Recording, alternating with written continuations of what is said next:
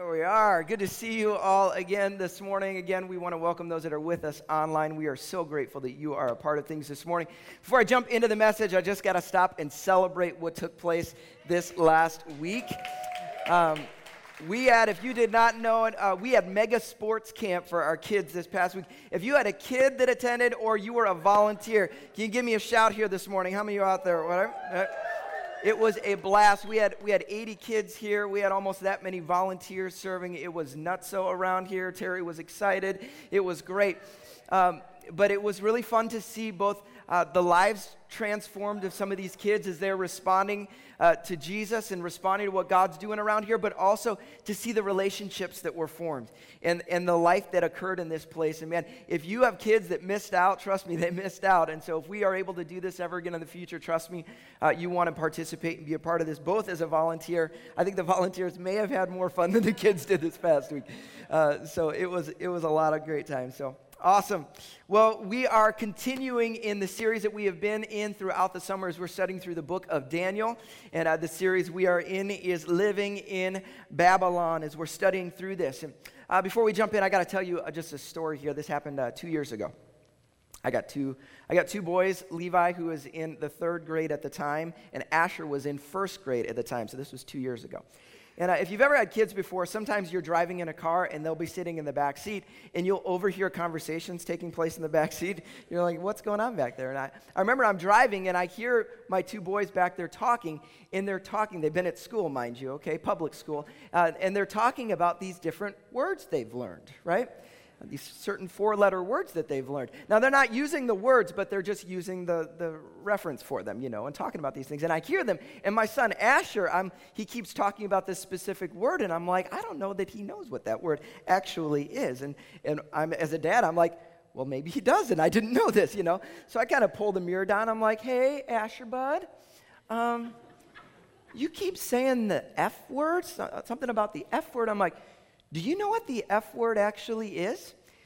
And in honor of the movie A Christmas Story, I'm going to change the word here for a second. But my son Asher, who's in the first grade at the time, with all the excitement in his eyes, said, Yeah, Dad, fudge. He just, it's. As if he answered the question correctly. Like he was so excited. And I'm sitting there and I'm like, You got it, bud. That's that word.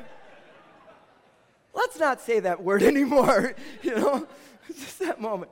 And you have those moments, you teaching moments with your kids, right? And there we know there's certain four-letter words we probably shouldn't use. Like that's just not a good idea. But what I know in the church is there is a three-letter word that increasingly is a word that we avoid. It's a word we should be talking about, but we just don't very often.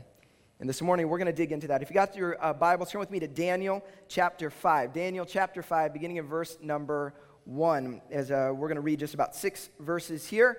Uh, just a reminder, we're in our Bible reading plan. If you've gotten off at all, jump on back in. Uh, you can click the link on our homepage if you want to join in with our reading plan as we're reading through the whole Bible this year. Would you stand with me? Across the room, this is what we do. It's just a, a chance to honor God's word and say, God, we value your words more than my words. And so this is our primary text here, beginning of verse 1 of chapter 5.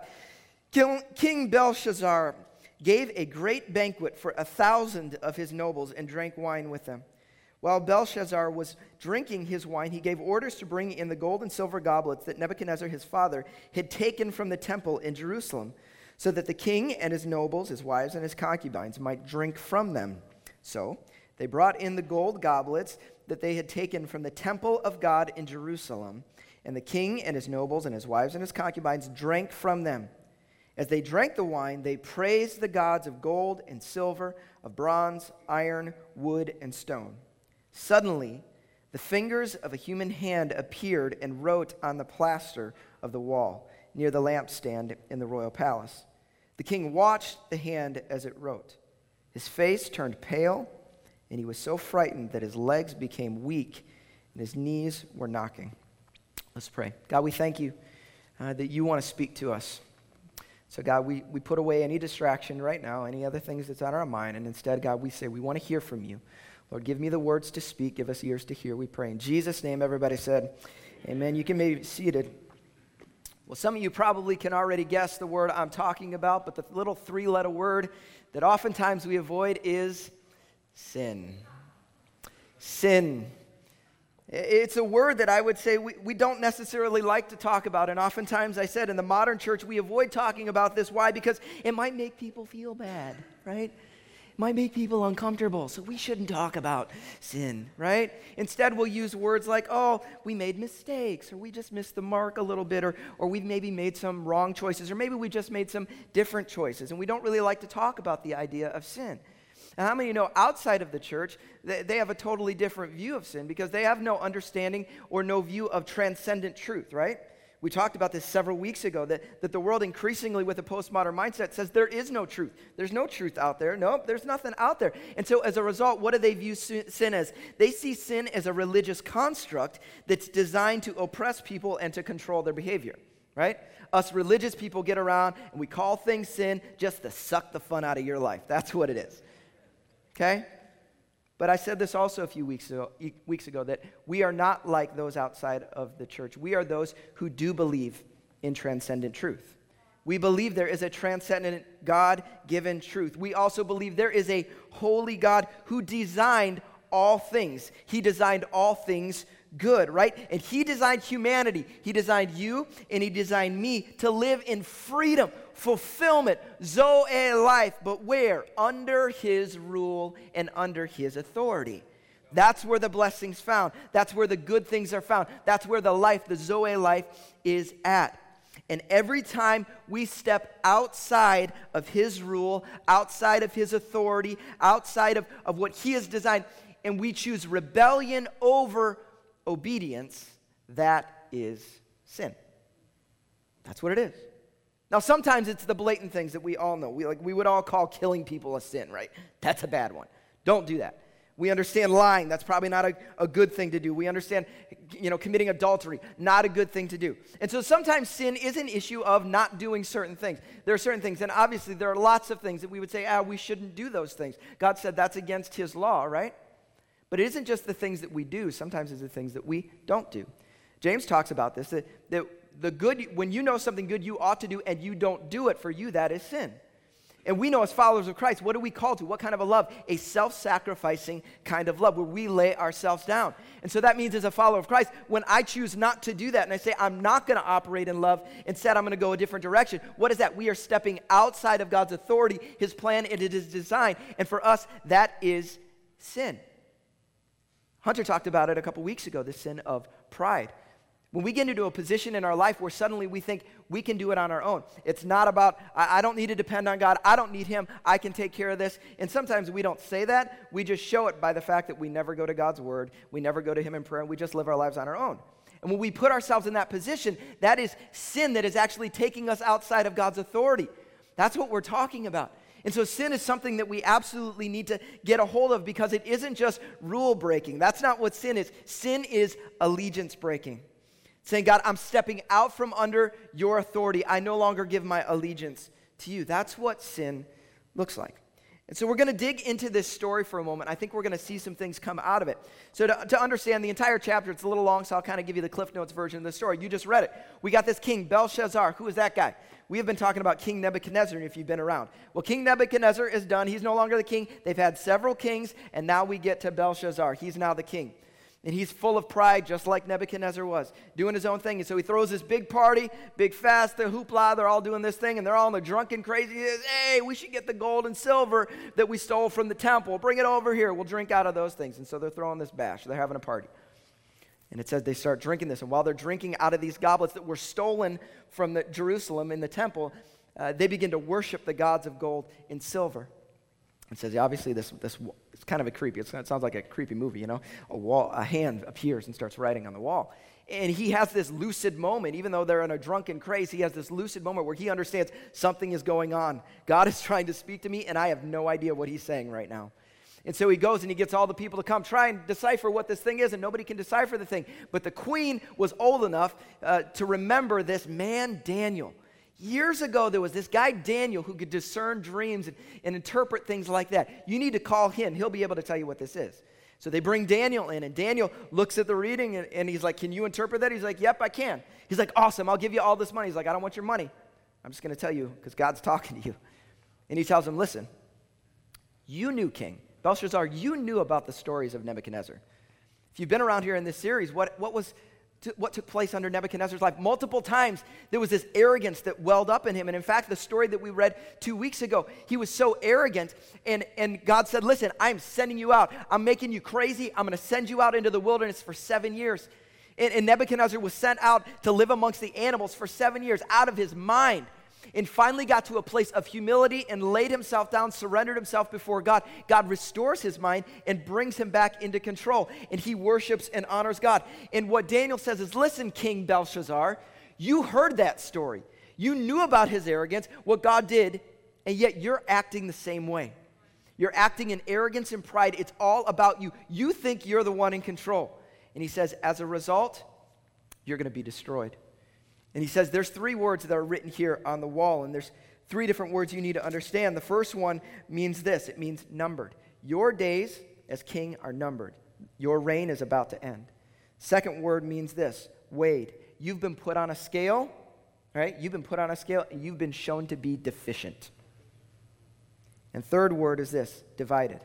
Your kingdom is about to be divided and given to the Medes and the Persians. And it says in the story that's exactly what happens that night. Uh, the Persians come in and take over and destroy the city of Babylon and the nation they take over, and they become the powerhouse, and that king that night is killed. So that's the story we got going on. And we're going to see how this relates, the concept of this story, how it relates to this issue of sin, and why it is that we need to be so serious about this. One of the reasons we have to be so focused on this idea and concept of sin is because this is something Jesus was very forceful about. Uh, when, you, when you see Jesus talk about sin, there's a, there's a passage in the, uh, the Sermon on the Mount, Matthew chapter 5. And Jesus is talking about sin, and he says, uh, You've heard it said, you know, you know thou shalt not uh, uh, commit adultery, right? He says, But I say you, if you look lustfully at a woman, you've already done that in your heart. And Jesus draws the line. He says, Listen, sin is a big deal. But he goes even further, and if you know the passage of Scripture, you know where I'm going here in Matthew uh, chapter 5. Here's what it says It says, If your right eye causes you to stumble, gouge it out and throw it away. Like, that's pretty serious. Why? Even if you're committing adultery, not, not that you've committed adultery with your body, you've done it with your heart. What should you gouge out? Why? Because it's better for you to lose one part of your body than for your whole body to be thrown into hell. Now, the modern church would say, Whoa, Jesus, like that's a little over the top. But I don't think we should tell Jesus that. I think we should heed Jesus' warning when he says, You should take this thing of sin seriously. You need to understand that this matters. This has eternal consequences in our life. And as your pastor, I don't look forward to, to preaching hard messages on sin, but if I don't, I don't really love you. I don't care about you. And that's not true. I do care about you. And so this morning is a warning. This morning is a shakeup. It's not just for you. Trust me, this one's for me as well.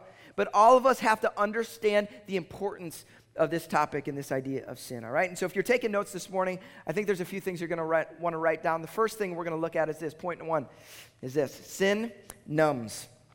Sin numbs. You ever had your hand or your, your foot fall asleep before? Of you have that happen before? It happens to me all the time. I, have got problems with that. I fall asleep. Like if I'm sleeping, you ever done this where I sleep like this and I wake up and it's like dead arm, you know? You throw your arm over the bed, you know? It's like Tim Conway for those who are old enough to know that reference. it's one of the greatest sketches of all time, okay? The kids are totally confused right now. so so this happens to me all the time. So like I will like when I sit down, I will cross my legs sometimes because I'm bored and I'm you know like cross my leg. If you had this happen before, you're sitting there for a while, and all of a sudden you realize my foot's dead. Ah shoot, my foot's dead. I'm walking around stomping my foot trying to get the thing not to die. But I would have moved my foot if I knew it was going numb. Problem is I didn't realize it was going numb. I didn't realize it until it was too late. Sin numbs. It puts you in a very dangerous position. See, when you look at this story, it's kind of crazy. So you got this king, King Belshazzar. He's sitting there throwing a party, hoopla, they're all drunk and a craze, whatever. What you need to understand is the history of what was taking place at this exact moment. The Persians were, were trying to take over Babylon at this time in history. They were coming to try and destroy them. And the Persians were actually outside of the wall at this exact moment. So the king is inside the walls Why? Because he thought the walls of our city are so strong, nobody could ever get in. We've got 20 years of resources. That's what they say 20 years of resources inside the walls. They had plenty of stuff. And on top of that, there was a river that flowed, and it would flow under the wall of the city, go through the city, and then back out again. They had everything they needed. They were so arrogant and so prideful, they thought nobody could ever take us out. And in a drunken stupor, they're throwing a party. And on that very night, you know what takes place? The Persians divert the waters of the river. They dig a canal to run it a different way. As the water drops, the Persians go under the wall, come into the city in the middle of the night, and take over the strongest and most powerful uh, kingdom in the entire world at that time. They take it over in one night. The king is killed, and it takes virtually nothing. Why? Because their arrogance put them in a place of numbness. They didn't even recognize what was going on, they were oblivious to what is happening around them. And I say this to us because sin does the same thing in our lives. It puts us in a position. Remember this past winter, we talked about compromise breeds compromise? When we compromise in an area of our life, it breeds more compromise. Sin is the same way. Sin breeds sin. When we allow sin into our life, we become numb to it. When we ignore the voice of the Holy Spirit and the conviction of the Holy Spirit, we think, oh, I must be doing okay. I don't have any conviction. No, I would say, warning sign if you have no conviction. You've become numb to the voice of the Spirit because you have told Him no so many times, you don't listen anymore. And sometimes we get to these places where we're like, man, I must be doing pretty good in my faith. Like, I'm not really feeling it. If you're taking your life up against the Word of God and you see conflict there and you have no conviction, you need to get your heart before Him again. Because it's possible you have grown numb to the things that matter most. Are you numb right now?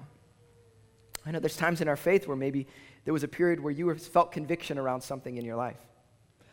But you've got to this point in your life and, and you find yourself doing that thing that you used to have conviction around, possibly have gotten numb.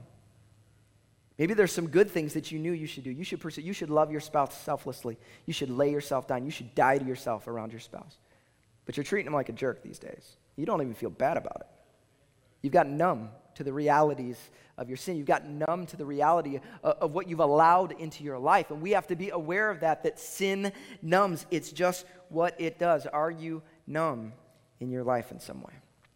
That's point number one. Number two, if you're taking notes here, is this sin offends.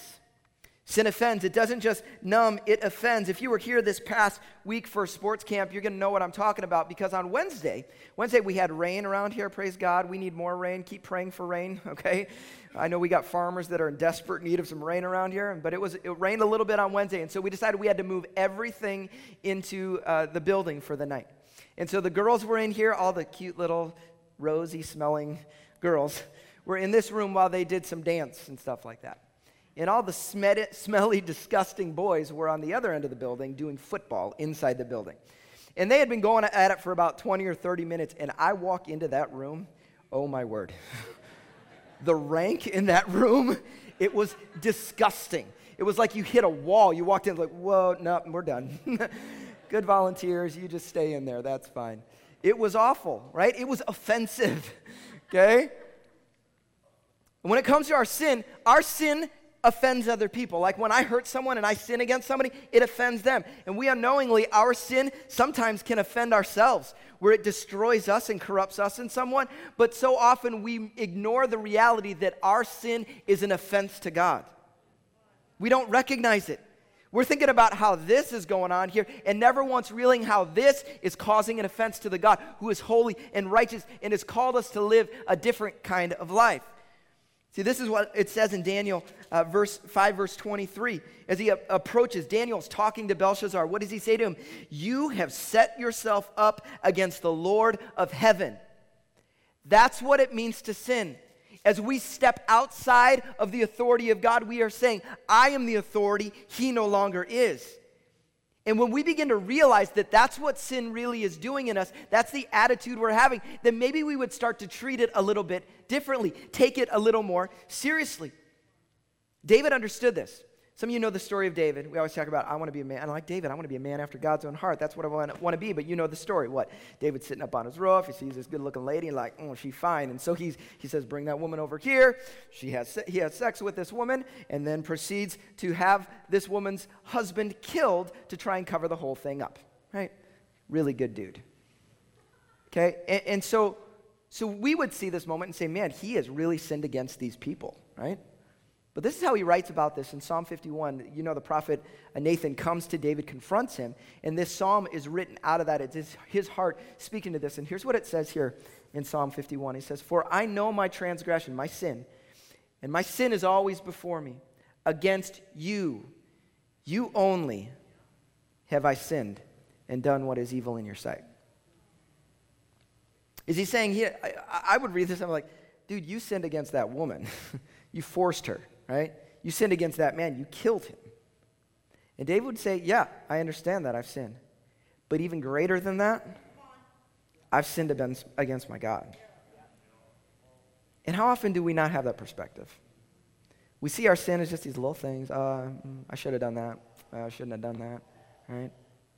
Instead of saying, Man, God, I have sinned against you. God, I've sinned against you. I think about it. There's times when you just say, oh, I just told a little lie. Yeah, you told a little lie. That's fine. They might be fine with it, whatever. But have you, have you re- repented before God? Have you, have you asked God to forgive you because you've, you've operated in a way in con- conflict with his desire for your life? You might think, oh, I just got a little drunk. Got a little drunk. I had a driver for me. That's fine. I'm glad you got home safe. That's good. But God says, don't get drunk with wine. So where are you at? Like, is that something you need to say, God, I've, I've sinned against you? I don't like to think that way, but that's the reality. I've sinned against you. I've sinned against what you've desired for me. You know, we think about gossip, you know. Gossip is any, anybody ever prayer gossiped before, right? You know what prayer gossip looks like? Hey, I, let's pray for Sarah. Have you heard about Sarah? we should pray for her. She's got a lot going on, you know? And, and we treat gossip so low, like, oh, it's not that big of a deal. It's not that I'm not killing anybody. I'm not hurting. Me. Yeah, but do you understand that that's what God commands us not to do? And as a result, when we engage in gossip, we aren't just offending that person and ourselves, we are offending a holy, righteous God who had said, don't operate that way. We stepped outside of his authority and we've acted like we treat it carelessly. What we have to understand is that sin offends. Like it offends God. It is not something to play around with, to dance around with. Let's see how close we can get. And I get it. Uh, we like to think, oh, kids, don't play around with sin. Hey, us adults, we do the same thing.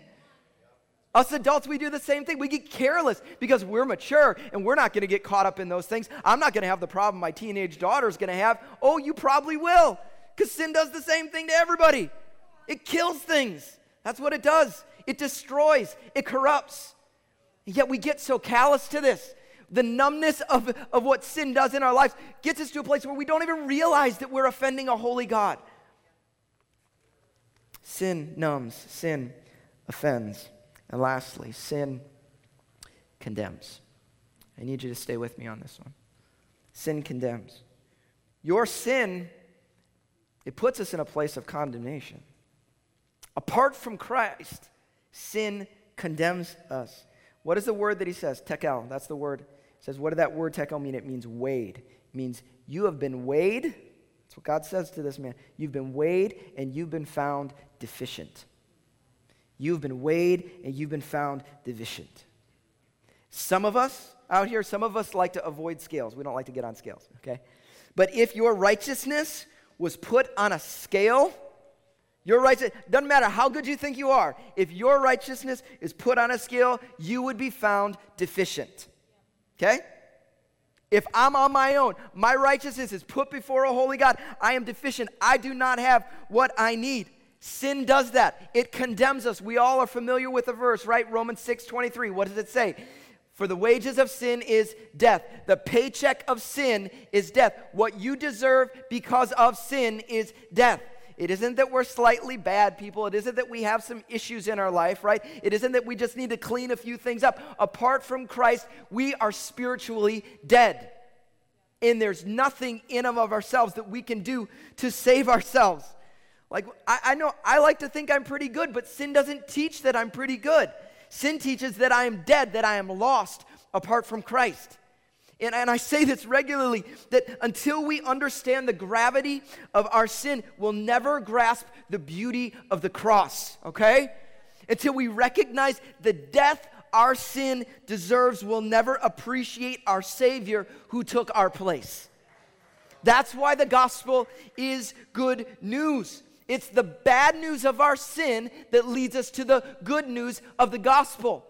And where our sin condemns, right? Our sin, it condemns us. What does it say in Romans chapter 8? Therefore, there is now no condemnation for those who are in Christ Jesus, because through Christ Jesus, the Spirit of the law, which brings life, has set us free from the law of sin and death. That's the gospel. There is life. There is good news, the good news of the grace of God. What is grace? Grace is getting what we don't deserve. Okay? And yet we still need to talk about one more thing. And this is our big so what. We always say, so what? What's the point of this thing? If you forget everything else that I've shared this morning, here's the one thing I want you to take hold of it's this grace demands repentance. Grace demands repentance. We love to talk about grace, right? We love to talk about grace. It feels good to talk about grace, sing about grace. Amazing grace. It just feels good.